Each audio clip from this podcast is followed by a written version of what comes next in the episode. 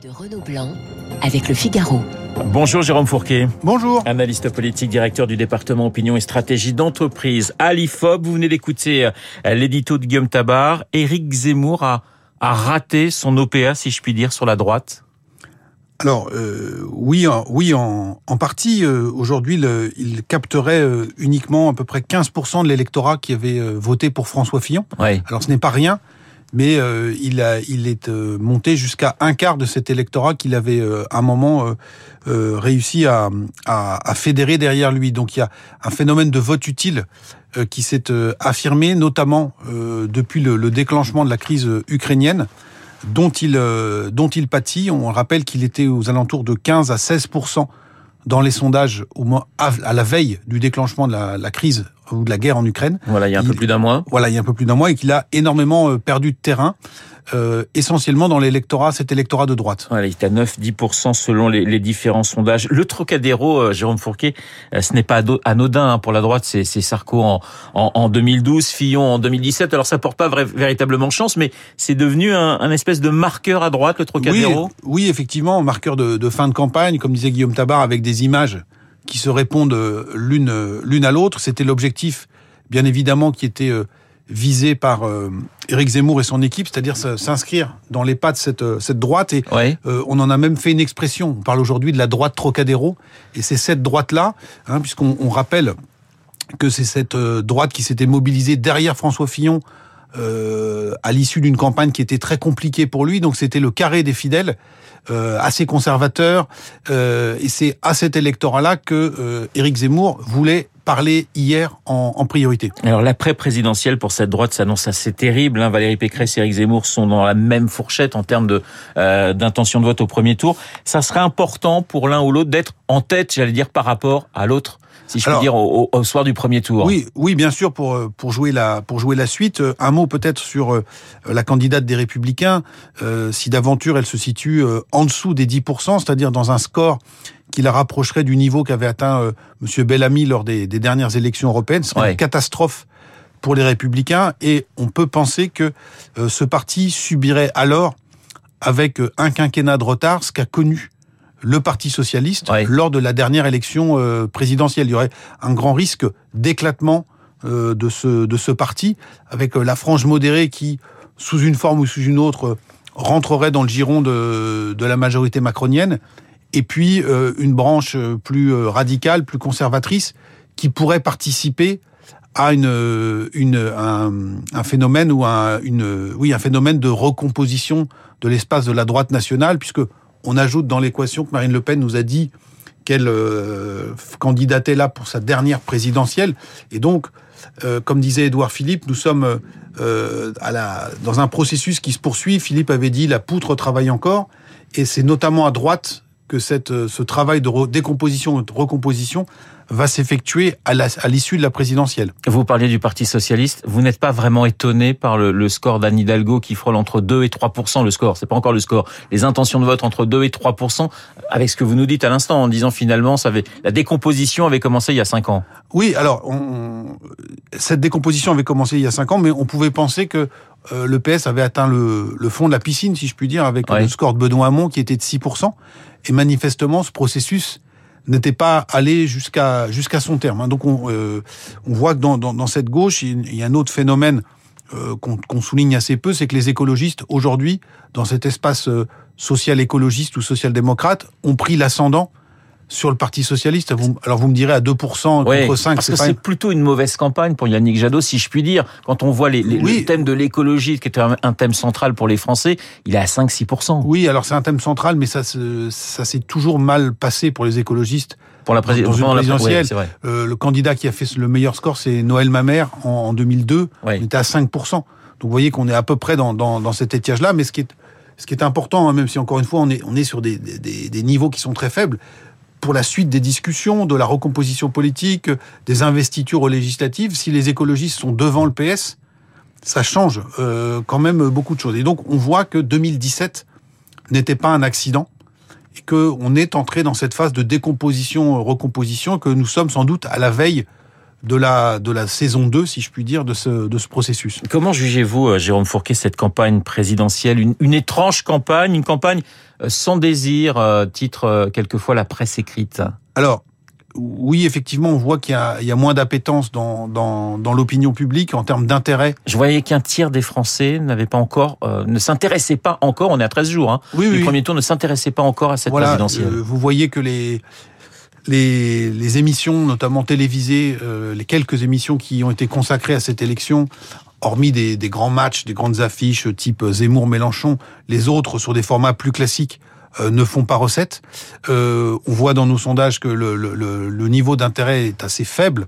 Et euh, alors, comment on peut l'expliquer? Euh, D'abord, on a, on a cette crise, euh, cette campagne a été percutée par une série de crises, la crise Covid, maintenant la, la, guerre. la, la guerre en Ukraine, donc euh, c'est difficile de franchir le, mur du son.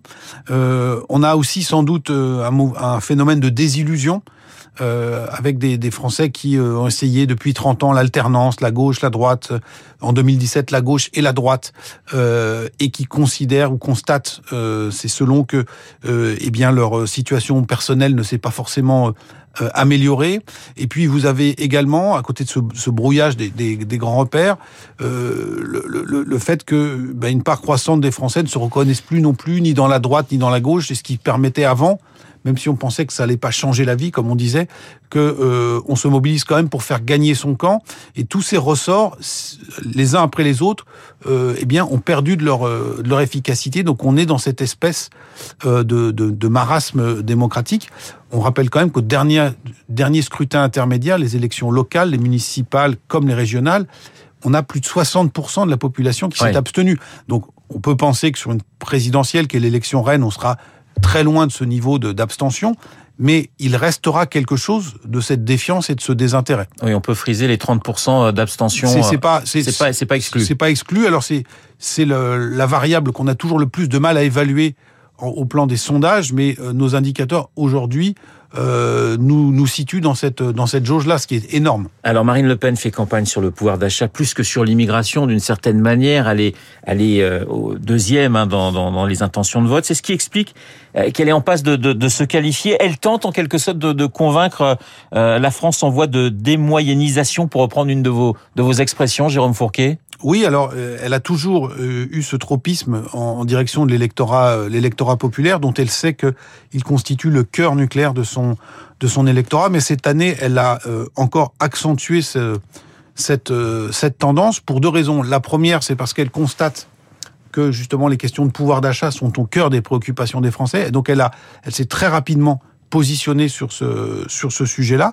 Et puis la deuxième raison, c'est parce que elle a subi euh, moins aujourd'hui, mais elle a subi la concurrence d'Éric Zemmour et euh, elle a observé que l'électorat qui lui était resté le plus fidèle et qui s'était le moins détourné d'elle était la composante la plus populaire, ouvrier, employé, chômeur, de son électorat. Donc ces deux raisons ont fait qu'elle a accentué euh, son prisme, son prisme social, ce qui sans doute lui correspond assez bien. On voit qu'elle est très à l'aise euh, dans la campagne qu'elle mène et quelque part on pourrait dire qu'elle fait la campagne dont elle avait rêvé. Elle fait la campagne euh, qui lui qui lui plaît. Elle n'est pas dans la concession, dans la composition.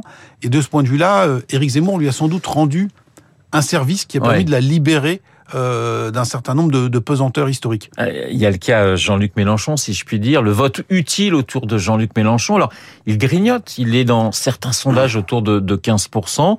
Vous pensez qu'il qu'il peut encore créer une surprise, même s'il est à 5 points aujourd'hui d'une Marine Le Pen? Alors il faut être très prudent et, et modeste. Hein. Il peut se il peut se passer beaucoup de choses. On rappellera En qu'il 13 jours, il peut encore se passer Ah bah beaucoup oui, de choses. bien sûr. Ouais. Vous voyez qu'il y, a, il y a quelques semaines, il était plutôt à 10 ou 12 Oui. Donc il a, il, il a, il a gagné des, il a gagné des voix.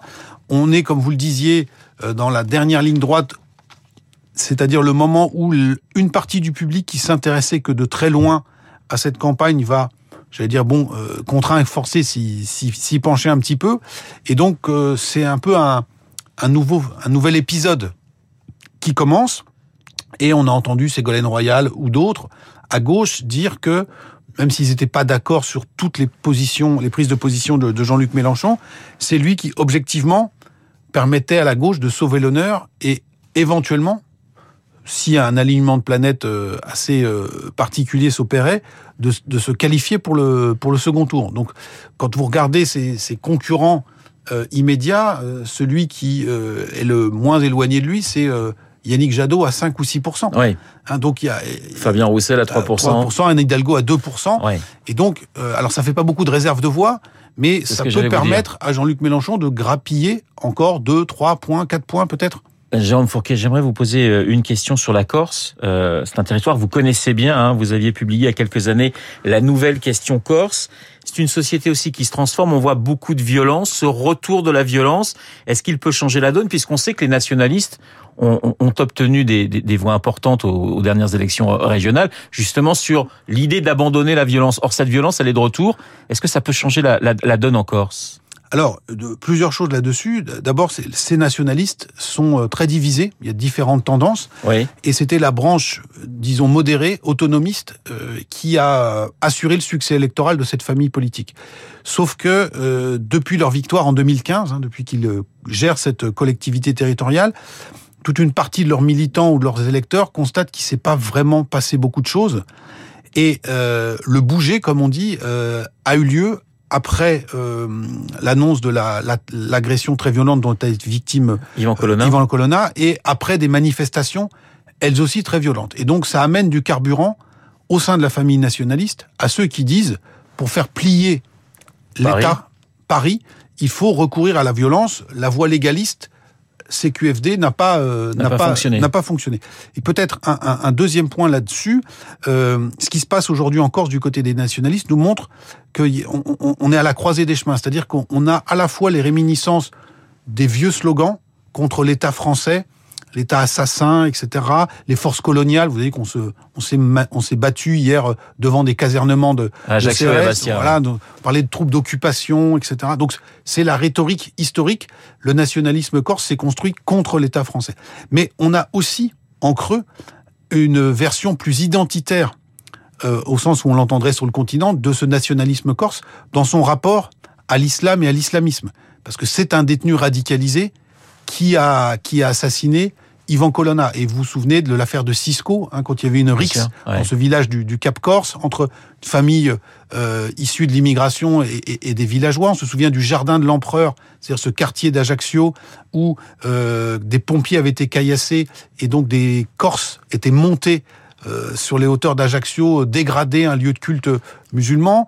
On se souvient aussi que c'est dans une prison corse à Borgo que un détenu radicalisé avait attaqué deux gardiens de la paix. Donc il y a aussi cette dimension-là dans le rapport à l'islam. Ça signifie, ça sera ma dernière question, que l'identité, finalement, elle est présente d'une façon ou d'une autre dans le débat et dans la, dans la, campagne présidentielle. Ah bah, elle reste, elle reste une question centrale. On, on, est quand même, si vous faites le total Zemmour plus Le Pen, à plus d'un tiers des intentions de vote. Et si, même si Marine Le Pen parle moins de ces sujets, c'est comme dire, comme on dirait à la bourse, déjà intégré dans les cours. Et donc on voit bien que cette question identitaire, elle est absolument majeure pour comprendre ce qui se passe dans le pays aujourd'hui. Merci Jérôme Fourquet d'avoir été ce matin mon invité, analyste politique, directeur euh, du département opinion et stratégie d'entreprise à l'IFOP. Je vous souhaite une excellente journée. Dans un instant, nous allons retrouver Charles Bonner pour l'essentiel.